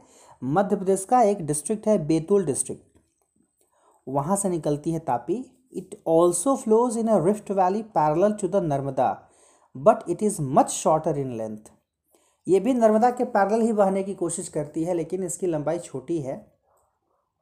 Its basin cover parts of Madhya Pradesh, Gujarat and Maharashtra. और इसका बेसिन कहाँ कहाँ कवर करता है? मध्य प्रदेश, गुजरात और महाराष्ट्र को। The coastal plains between Western Ghats and the Arabian Sea are very narrow. कह रहा है वेस्टर्न घाट और अरेबियन सी के बीच का जो कोस्टल प्लेन है मतलब समुद्र का किनारा जो अरेबियन सी का है, जो कि प्लेन है तो कह रहा है कि वो बहुत नैरो है, बहुत पतला है। Hence the coastal rivers are short तो इस तरह से कोस्टल रिवर भी छोटी हैं। The main west flowing rivers are Sabarmati, Mahi Bharathapuzha and Periyar. और भी हैं वेस्ट फ्लोइंग रिवर्स है ना? इसमें कौन कौन सी हैं? साबरमती, माही भरतपुजा पूजा होगा भरतपुजा एंड पेरियार। ये नदियाँ भी वेस्ट फ्लोइंग रिवर्स हैं। The Godavari basin the Godavari is the largest peninsular river peninsular river में सबसे बड़ी कोई नदी है तो वह है Godavari. It rises from the slopes of the Western Ghats in the Nashik district of Maharashtra Western Ghat के स्लोप से निकलती है ये? कहाँ पर? महाराष्ट्र में एक जिला है नासिक। वहाँ से। Its length is about fifteen hundred kilometre it drains into the Bay of Bengal पंद्रह सौ किलोमीटर है इसकी लेंथ कहाँ तक जाती है? अल्टीमेटली पहुँचती है बे ऑफ़ बंगाल में। Its drainage basin is also the largest among the peninsular river obvious है कि जब यही लार्जेस्ट पेनिसुलर रिवर है तो इसकी ड्रेनेज बेसिन भी सबसे बड़ी होगी पेनिसुलर रिवर्स में। The basin cover parts of Maharashtra about fifty percent of the basin area lies in Maharashtra Madhya Pradesh Odisha and Andhra Pradesh ठीक है? तो किन किन राज्यों को कवर करती है गोदावरी बेसिन? महाराष्ट्र मध्य प्रदेश ओडिशा और आंध्र प्रदेश। उसमें भी इसका फिफ्टी परसेंट हिस्सा कहाँ पर है? महाराष्ट्र में है। ठीक है? The Godavari is joined by a number of tributaries such as the Purna the Wardha the Pranhita the Manjra the Wainganga and the Penganga तो और कौन कौन सी ट्रिब्यूटरीज है जो आकर के इससे मिल जाती हैं? Purna, Wardha, Pranhita, Manjra, Wainganga, Penganga. The last three tributaries are very large यानी कौन कौन सी? मंजरा, वैंगंगा और पेनगंगा। ये तीन बड़ी, बहुत बड़ी हैं। Because of its length and the area it covers it is also known as the Dakshin Ganga याद रखो। क्वेश्चन बन सकता है, किस नदी को दक्षिण गंगा कहा जाता है? तो जिस तरह से लेंथ कवर करती है, जो एरिया कवर करती है, जैसे इसकी लेंथ है बड़ी, जैसे पच्चीस सौ किलोमीटर से ज़्यादा है लेंथ गंगा की, है ना? पंद्रह सौ किलोमीटर के लगभग लेंथ है गोदावरी की। इसको दक्षिण गंगा कहा जाता है। फिर है Mahanadi basin. The Mahanadi rises in the highlands of Chhattisgarh. कहाँ से शुरुआत है इसकी? छत्तीसगढ़ से। It flows through Odisha to reach the Bay of Bengal Odisha से होते हुए महानदी कहाँ जाती है? बे ऑफ़ बंगाल ओडी महानदी पर ही बाँध है ना? क्या नाम है उसका? जो डैम है महानदी पर उसका क्या नाम है? हीराकुंड। कहाँ है? ओडिशा में। उड़ीसा नहीं ओडिशा में। The length of the river is about eight sixty kilometre 860 kilometre लंबी नदी है ये, Mahanadi. Its drainage basin is shared by Maharashtra Chhattisgarh Jharkhand and Odisha तो ये इस, इसके ड्रेनेज बेसिन में ये सब राज्य आ जाते हैं, महाराष्ट्र, छत्तीसगढ़, झारखंड और ओडिशा। फिर बात करते हैं कृष्णा बेसिन की। Rising from a spring near Mahabaleshwar झरना टाइप कुछ है जो निकलता है कहीं से, फूटता है पानी, उसको स्प्रिंग बोलते हैं। Rising from a spring near Mahabaleshwar Mahabaleshwar the Krishna flows for about fourteen hundred kilometre and reaches the Bay of Bengal तो इसकी भी लंबाई कम नहीं है, चौदह सौ किलोमीटर तक है कृष्णा की। कहाँ से निकलती है ये? महाबलेश्वर से निकलती है। जाती है कहाँ तक? बे ऑफ़ बंगाल तक। The Tungabhadra the Koyna Koyna, the Ghataprabha, the Musi and the Bhima are some of its tributaries तो कृष्णा की जो ट्रिब्यूटरीज नदियाँ हैं, वो कौन कौन है? तुंगभद्रा है, कोयना है, घाट प्रभा है, मूसी है, भीम है या भीमा है। Its drainage basin is shared by Maharashtra Karnataka and Andhra Pradesh. और इसका जो ड्रेनेज बेसिन है, वो किन किन राज्यों से होकर के गुजरा है? महाराष्ट्र, कर्नाटक और आंध्र प्रदेश। ठीक है?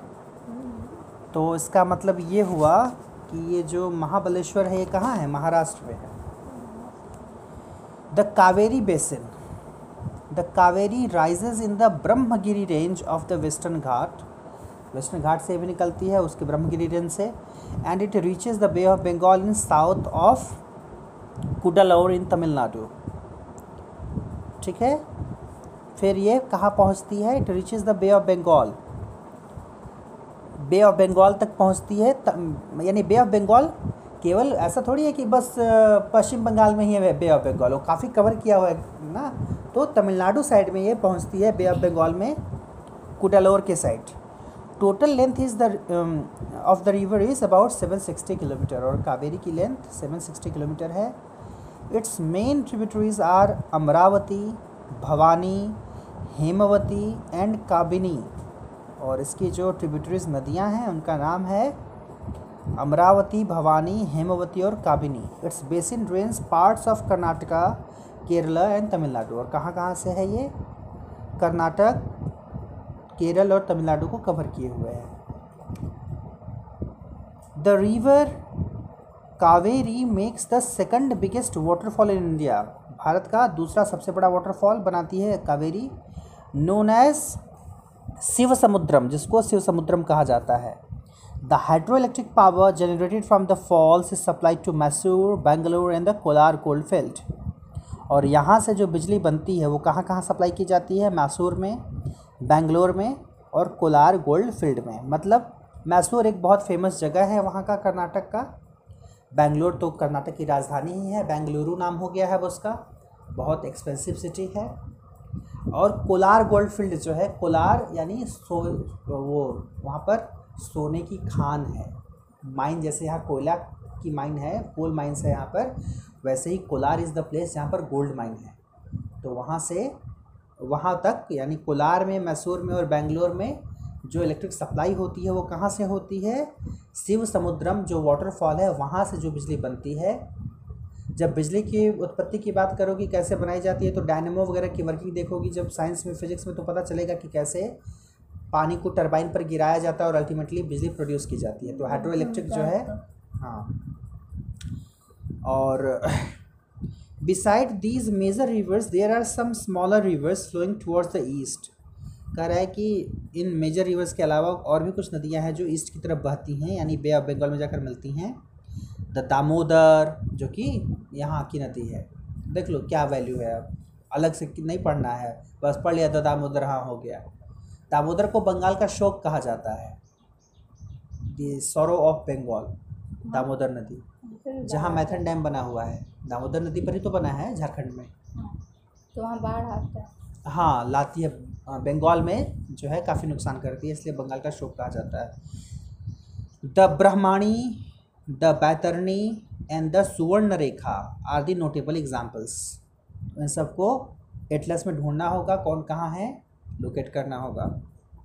71 percent of the world surface is covered with water but 97 percent of that is salt water ये बड़ी मज़ेदार बात है। दुनिया का इकहत्तर प्रतिशत जो है पानी से घिरा हुआ है, लेकिन उस उस, वो जो पूरा पानी है, उसका जो 97 परसेंट पानी है, वो सॉल्टी वाटर है तो केवल तीन परसेंट जो है वो नहीं। तीन परसेंट है जो कि सॉल्टी नहीं है। उस तीन परसेंट में केवल एक परसेंट हमारी रीच में है टू परसेंट हमारी रीच के बाहर है। हाँ। ठीक है? कह रहा है कि of the three percent that is available as fresh water three quarter of it is trapped as ice देखो लिखा है ना कि तो थ्री परसेंट है उसका थ्री क्वार्टर जो है वो आइस के रूप में ट्रैप्ड है। हाँ। यानी वो भी हम नहीं पी पा रहे हैं उसको भी हम एक्सेस एक्सेस नहीं कर पाते उसका। बात समझ में आई? तो जितना भी पानी है उसका केवल एक परसेंट हमारे रीच में है। इसीलिए पानी को बचाना बहुत ज़रूरी है। अगर नहीं कर पाएँगे तो बहुत दिक्कत होगी। ठीक है? तो अब पढ़ते हैं लेक्स के बारे में। यानी नदियों की दुनिया से बाहर निकल कर के अब झीलों की दुनिया में चलते हैं।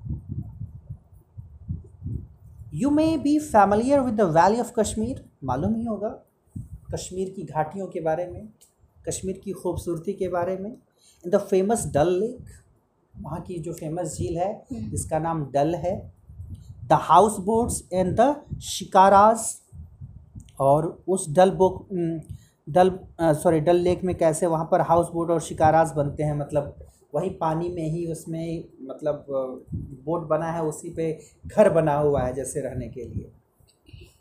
कर है which attract thousand of tourist every year भाई सबको अट्रैक्ट करती है वो जगह। डल लेक कोई भी सोचेगा कि ज़िंदगी में बड़ी फ्रस्ट्रेट हो गए हैं, चलो चलते हैं, थोड़ा घूम आते हैं कहीं। तो घूम आने के चक्कर में जब पहुँचते हैं डल लेक जैसी जगह पर। जस्ट इमेजिन अ प्लेस जहाँ पर तुम्हारा घर ऐसा हो, घर ठीक पानी के बीच में हो।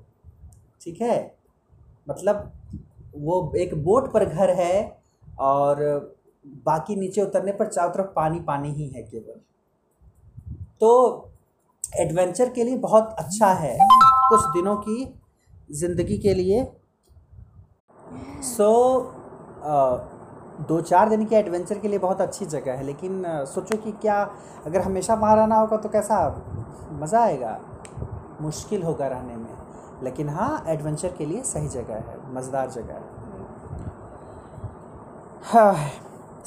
you may have visited some other tourist spot near a lake and enjoyed boating, swimming and other water games. कभी ऐसा की हो? करना चाहिए? कभी अगर पोस्ट कोरोना में अगर हम लोग ज़िंदा रहे तो कभी ऐसी जगहों पर जा सकते हैं? आ, किसी नदी के पास जाकर के बोटिंग की जा सकती है? हाँ हाँ हाँ किए हाँ। मतलब नाव पे चढ़े हैं हाँ हाँ ठीक है। तो उसका एक अलग आनंद होता है। और बच्चे हैं तो बच्चे तो आजकल वाटर पार्क में भी जाते हैं जाकर के वहाँ पर खूब स्विमिंग करते हैं। ठीक है। और खूब इन्जॉय करते हैं। वाटर गेम खेलते हैं। Imagine that if Srinagar, Nainital, and other tourist places did not have a lake, would they have been as attractive as they are today? तो श्रीनगर की बात कर लो नैनीताल की नैनीताल की बात कर लो अगर वहाँ पर लेक नहीं होती तो क्या वो उतने अट्रैक्टिव होते? ऑब्वियसली नहीं होते।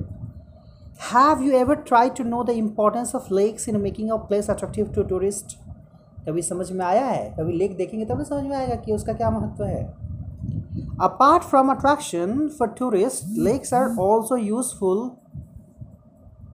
Apart from attraction for tourists, lakes are also useful to human beings in many ways. कह रहा है कि टूरिस्ट की जो बात है वो तो है ही लेकिन जान लो कि उसके अलावा भी बहुत सारी काम होते हैं जिसमें हेल्प करते हैं lakes lakes of large extent are called the seas क्या बात है like the Caspian the Dead and the Aral seas कह रहा है कि जो बहुत बड़े बड़े लेक्स हैं, उन्हीं को सीज कहा जाता है। समुद्र कहा जाता है। जैसे like the Caspian the Dead and the Aral seas जैसे कि कैस्पियन सी है डेड सी है एरल सीज है। ठीक है? India has many lakes Bharat में बहुत सारी झीलें हैं they differ from each other in size and other characteristics जो कि साइज़ में अलग हैं और अदर कैरेक्टरिस्टिक्स में भी कुछ डिफरेंसेस हैं उसमें Most lakes are permanent. Some contain water only during the rainy season, like the lakes in the basins of inland drainage of semi-arid regions. कह रहा है कि ज़्यादातर लेक जो होती हैं परमानेंट होती हैं, लेकिन कुछ ऐसे भी होती हैं जो केवल रेनी सीज़न में उनमें वाटर होता है, जैसे कि जो लेक्स हैं कहाँ पर? सेमी एरिड रीजन के इनलैंड ड्रेनेज सिस्टम में। The there are some of the lakes which are the result of the action of glaciers and ice sheets. कुछ ऐसे भी झील का निर्माण हुआ है जो कि ग्लेशियर के पिघलने से बना है या आइस शीट के पिघलने से बना है while the others have been formed by wind river action and the human activities बल्कि, और उसके अलावा कुछ ऐसी झीलें भी हैं जिसको नदी, जिसको नदियों ने, नदियों के एक्शन ने या विंड ने, हवा ने या इंसानों की एक्टिविटीज़ ने बनाया है a meandering river A meandering river across a floodplain forms cutoffs that later develop into oxbow lakes. कह रहा है कि ऐसा भी होता है कि जो मेंडरिंग रिवर होती है, जहाँ जो, जहाँ छोटे छोटे निकल जाते हैं कुछ अलग अलग नदी से तो जो मेंडरिंग रिवर होती है, किसी फ्लड प्लेन से होते हुए जब जाती है तो वो कई सारे कट ऑफ़ बना देती है। कई जगह की मिट्टियों को काट करके वहाँ से पानी निकल जाता है तो कट ऑफ़ बना देती है। वो वही बाद में चल करके ऑक्सबो लेक में डेवलप हो जाता है। Spits and bars form lung lagoons in the coastal areas और फिर क्या होते हैं? जो स्पिट बनते हैं बार्स बनते हैं, उससे लेगून का निर्माण हो जाता है। जैसे चिल्का लेक है द पुलिकत लेक है, द कोलरू लेक है। तो ये कुछ झीलें हैं, उसी की एग्ज़ाम्पल हैं। Lakes in the region of inland drainage are sometimes seasonal और जो इनलैंड ड्रेनेज की, जो झीलें हैं, वो कह रहा है कि कभी कभी वो सीजनल होती हैं। For example the Sambhar lake in Rajasthan which is a salt water lake its water is use for producing salt जैसे कि सांभर लेक जो बनी हुई है। राजस्थान में। और सांभर जो झील है, वो सॉल्ट वाटर की झील है, जिससे नमक बनाया जाता है। ठीक है? सांभर लेक बड़ी इम्पोर्टेंट लेक है वहाँ के लिए। अगर बात करें हम राजस्थान की तो राजस्थान में और बहुत सारी चीज़ें तो नहीं हैं, लेकिन दो चीज़ें हैं जिससे राजस्थान को बल मिलता है। एक तो सांभर लेक है और दूसरा जो है, वहाँ का जो पहाड़ है, जहाँ पर ग्रेनाइट पाया जाता है। तो ग्रेनाइट पत्थर जो है, वो जो खूबसूरत सा होता है मतलब संगमरमर जैसा लगता है, ग्रेनाइट होता है। तो ग्रेनाइट और ये सांभर लेक, दो जो है, काफ़ी हेल्प करता है राजस्थान को। हाँ ये बात अलग है कि और भी खूबसूरती वहाँ पर है, जो तमाम तरह के महल बने हुए हैं, वो तो टूरिस्ट प्लेस हैं ही, लोग आते ही हैं विज़िट करने उससे भी कमाई बहुत ज़्यादा होती है। लेकिन जैसे झारखंड एक ऐसा प्रदेश है जहाँ पर कई सारे मिनरल्स हैं, कोल है तो माइका है तो क्या है है ना? तो उस तरह की चीज़ें वहाँ पर नहीं हैं तो उसके पास जो प्रकृति ने जो उपहार दिए हैं उसको, एक तो बड़ा उपहार दे दिया है केवल किसका? रेगिस्तान का, है ना? तो रेगिस्तान में क्या पैदा होने वाला है, क्या मिलने वाला है? लेकिन जो उपहार उसने दिया है प्रकृति ने वहाँ पर, एक सांभर लेक है और एक वो जो है ग्रेनाइट ग्रेनाइट पत्थर जो मिलता है। Most of the fresh water lakes are in the Himalayan region obvious है भाई, हिमालय की खूबसूरती, वहाँ का खूबसूरत सुंदर पानी। तो ज़्यादातर जो फ्रेश वाटर लेक है वो हिमालयन रीजन में है। They are of glacial origin obvious है, अब जब हिमालय से निकले तो ग्लेशियर से ही तो बनेगा ना यानी जो ग्लेशियर जो पत होते हैं बर्फ़ होते हैं वो पिघल करके ग्लेशियल ओरिजिन के होते हैं। In other words they formed when glaciers dug out a basin which was later filled with snow snow belt कोई बेसिन अगर कहीं पर डग आउट हो जाए यानी खोद दी जाए और फिर बाद में उसी में स्नो मेल्ट कर जाए तो वो लेक बन जाती है। The the Wular lake in Jammu Kashmir the Wular lake in Jammu and Kashmir in contrast is the result of the tectonic activity लेकिन अगर वुलर लेक की बात करें तो ये वैसा नहीं है। ग्लेशियर का नहीं है। ये क्या है? टेक्टोनिक एक्टिविटी से फॉर्म हुई। अब ये टेक्टोनिक एक्टिविटी क्या है? तो इसका मतलब ये हुआ कि टेक्टोनिक का मतलब ये होता है कि जो अर्थ में चेंजेस होते रहते हैं वोल्केनो से या अर्थक्वैक से तो उससे जो चीज़ें इधर उधर होती हैं, उस, वो टेक्टोनिक एक्टिविटी है, उस तरह से निर्माण हुआ था वुलर लेक का। It is the largest fresh water lake in India याद रखो। वुलर झील जो है, सबसे बड़ी फ्रेश वाटर झील है। कहाँ पर है वुलर लेक? जम्मू एंड कश्मीर में।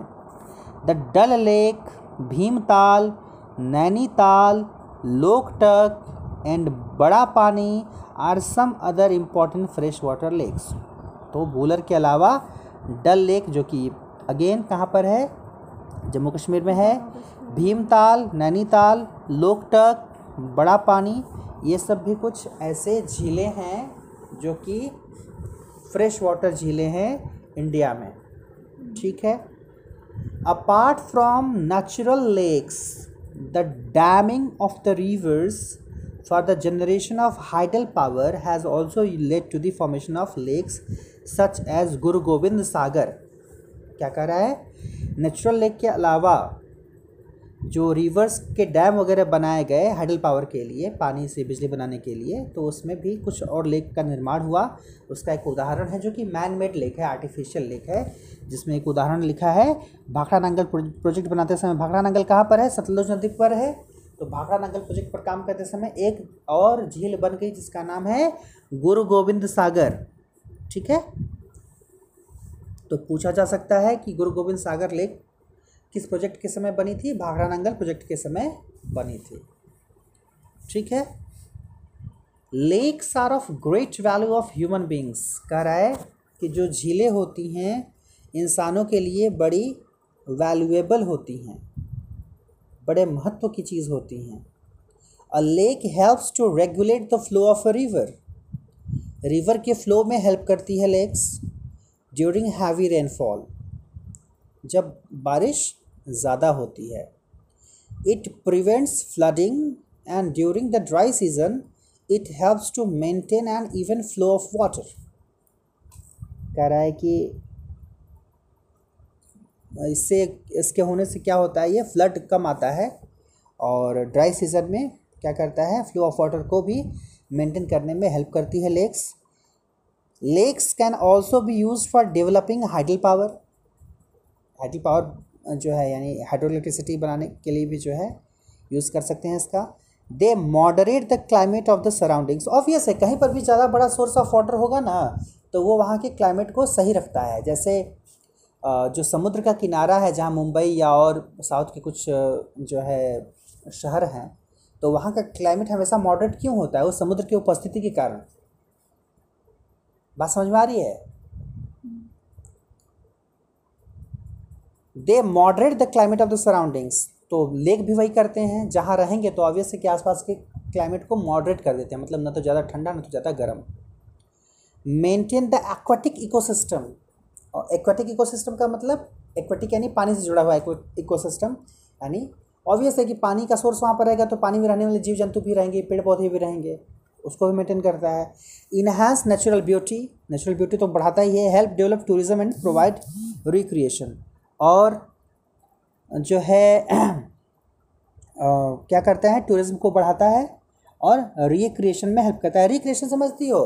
रिक्रिएशन एक्टिविटी क्या होती है, मालूम है? नहीं, ऐसे नहीं।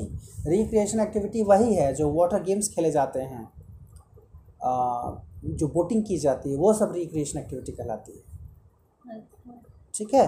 तो यहाँ पर आ, कितनी अच्छी बात से समझाया है कि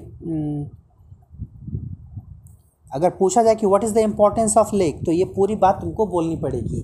Lakes are of great value to man human beings a lake helps to regulate the flow of a river during heavy rainfall it prevents flooding and during the dry season it helps to maintain an even flow of water lakes can also be use for developing hydel power they moderate the climate of the surroundings maintain the aquatic system ecosystem enhance natural beauty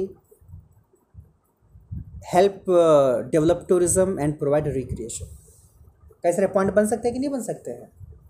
ठीक। Role of rivers in the economy economy में क्या role होता है reverse का? नदियों का क्या role होता है? Economy rivers have been of fundamental importance throughout the human history हमेशा से नदियाँ जो है, इतिहास गवाह है कि नदियाँ हमेशा से क्या रही हैं?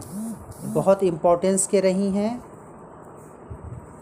इंसानों के लिए उसका एक रीज़न क्लियरली विजिबल होगा। अगर तुमने पढ़ा होगा, तमाम जो सिविलाइजेशंस डेवलप हुए थे, सब नदियों के किनारे ही हुए थे। आज भी जो बड़े बड़े शहर हैं, नदियों के किनारे ही हैं। क्या कुछ शहरों का नाम और वो किस नदी के किनारे हैं, ये मालूम है? तो बता सकती हो तो बताओ। सिटीज़ की बात करें, जो कि शहर नदियों के किनारे हैं, उसका रीज़न यही है, नदियाँ, नदियों की इम्पोर्टेंस उसी से क्लियर है। कि अच्छे अच्छे अच्छे अच्छे फ़ेमस फ़ेमस शहर जो हैं, चाहे भारत के हैं, चाहे भारत के बाहर के, वो नदियों के किनारे हैं। तो पटना, गंगा के किनारे है। इंग्लिश में जी यू एन जी ए भी लिखते हैं जी ए एन जी ई एस भी लिखते हैं। गंगेज भी लोग लिखते हैं। जी यू एन जी ए भी लिखा हुआ मिलेगा तुमको। तो पटना, बनारस दोनों गंगा के किनारे है। बनारस का मतलब वाराणसी। इलाहाबाद, मैंने बताया था, संगम पर है। संगम को इंग्लिश में कन्फ्लुएंस कहते हैं। Confluence of Ganga Yamuna and Saraswati. ठीक है? दिल्ली यमुना के किनारे, आगरा भी यमुना के किनारे, कोलकाता हुगली के किनारे, हुगली की स्पेलिंग दी है H O O G H L Y Lucknow Gomti के किनारे, अयोध्या सरयू के किनारे, लंदन जो कि इंग्लैंड की राजधानी है, टेम्स के किनारे है, कैरो यानी काहिरा जिसको हिंदी में बोलते हैं, इजिप्ट यानी मिस्र की राजधानी है, वो नाइल नदी के किनारे है, अहमदाबाद जो कि फ़ेमस शहर है गुजरात का, साबरमती नदी के किनारे है, कटक फ़ेमस शहर है, ओडिशा का जो कि महानदी के किनारे है, गुवाहाटी फ़ेमस शहर है असम का, जो कि ब्रह्मपुत्र के किनारे है। असम की राजधानी दिसपुर है, लेकिन असम में गुवाहाटी ज़्यादा फ़ेमस है। जैसे गुजरात की गांधी, गुजरात की जो राजधानी है वो गांधीनगर है, लेकिन सूरत और अहमदाबाद ज़्यादा फ़ेमस है। जबलपुर, नर्मदा के किनारे है, मध्य प्रदेश में। कानपुर, उत्तर प्रदेश का एक फ़ेमस शहर है, ये भी गंगा के किनारे है। कोटा फ़ेमस शहर है। राजस्थान का चंबल नदी के किनारे। जौनपुर, बनारस के बगल का एक छोटा सा शहर है, जो कि बसाया था जूना खान ने यानी मोहम्मद बिन तुगलक ने बसाया था जिसको जिसको उसके नाम पर बसा था, फिरोज शाह तुगलक बसाया था। गोमती नदी के किनारे है, श्रीनगर, झेलम नदी के किनारे है, बड़ा अच्छा गाना भी है, झेलम झेलम करके, एक गाना बहुत अच्छा है। सुना है? नहीं सुना है। कुछ नहीं आता तुम लोग को। हरिद्वार, गंगा के किनारे है हरिद्वार, उत्तराखंड में है। हैदराबाद जो कि इस समय कहाँ की राजधानी है? ये मारेंगे झापड़ से। प्रदेश नहीं वो तेलंगाना। तेलंगाना वेरी गुड तेलंगाना की राजधानी है हैदराबाद। पहले आंध्र प्रदेश की भी थी तो अब आंध्र प्रदेश की राजधानी अमरावती हो चुकी है। अमरावती किस नदी के किनारे है? कृष्णा नदी के किनारे है। हैदराबाद मूसी नदी के किनारे है। जम्मू तवी के किनारे है और मज़े की बात ऐसे याद रह सकता है जम्मू तवी एक्सप्रेस एक है ही। एक ट्रेन का नाम है जम्मू तवी एक्सप्रेस। तो तवी नदी के किनारे जम्मू है सूरत तापी नदी के किनारे जिसको ताप्ती भी बोलते हैं हिंदी में। मथुरा यमुना के किनारे है मिर्ज़ापुर ये भी एक अच्छा शहर फ़ेमस है उत्तर प्रदेश का जहाँ विंध्याचली मैया हैं। विंध्याचल माँ जो है मिर्ज़ापुर गंगा के किनारे। बैंगलोर जो कि कर्नाटक की राजधानी है ये वृषभावती नदी के किनारे है। गया, जो कि बीच में पड़ता है, जाते समय बनारस, बिहार में गया, जहाँ पर लोग श्राद्ध करने जाते हैं।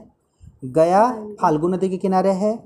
गया वो जगह है जहाँ पर जो है, गया के ही बोध वृक्ष के नीचे सिद्धार्थ गौतम बुद्ध बने थे। उनको बुद्ध की प्राप्ति हुई थी, बुद्धिज्म की सॉरी बुद्धत्व की प्राप्ति हुई थी। ही गॉट इनलाइटनमेंट ग्वालियर, जो कि फ़ेमस शहर है, मध्य प्रदेश का, किस नदी के किनारे है? चंबल नदी के किनारे। तो चंबल नदी के किनारे दो शहर हो गए। एक कोटा, दूसरा ग्वालियर। ठीक है? पुणे, मूला या मूला और मुथा नदी के किनारे है। चेन्नई, जो कि तमिलनाडु की राजधानी है। कोम अड्यार नदी के किनारे है।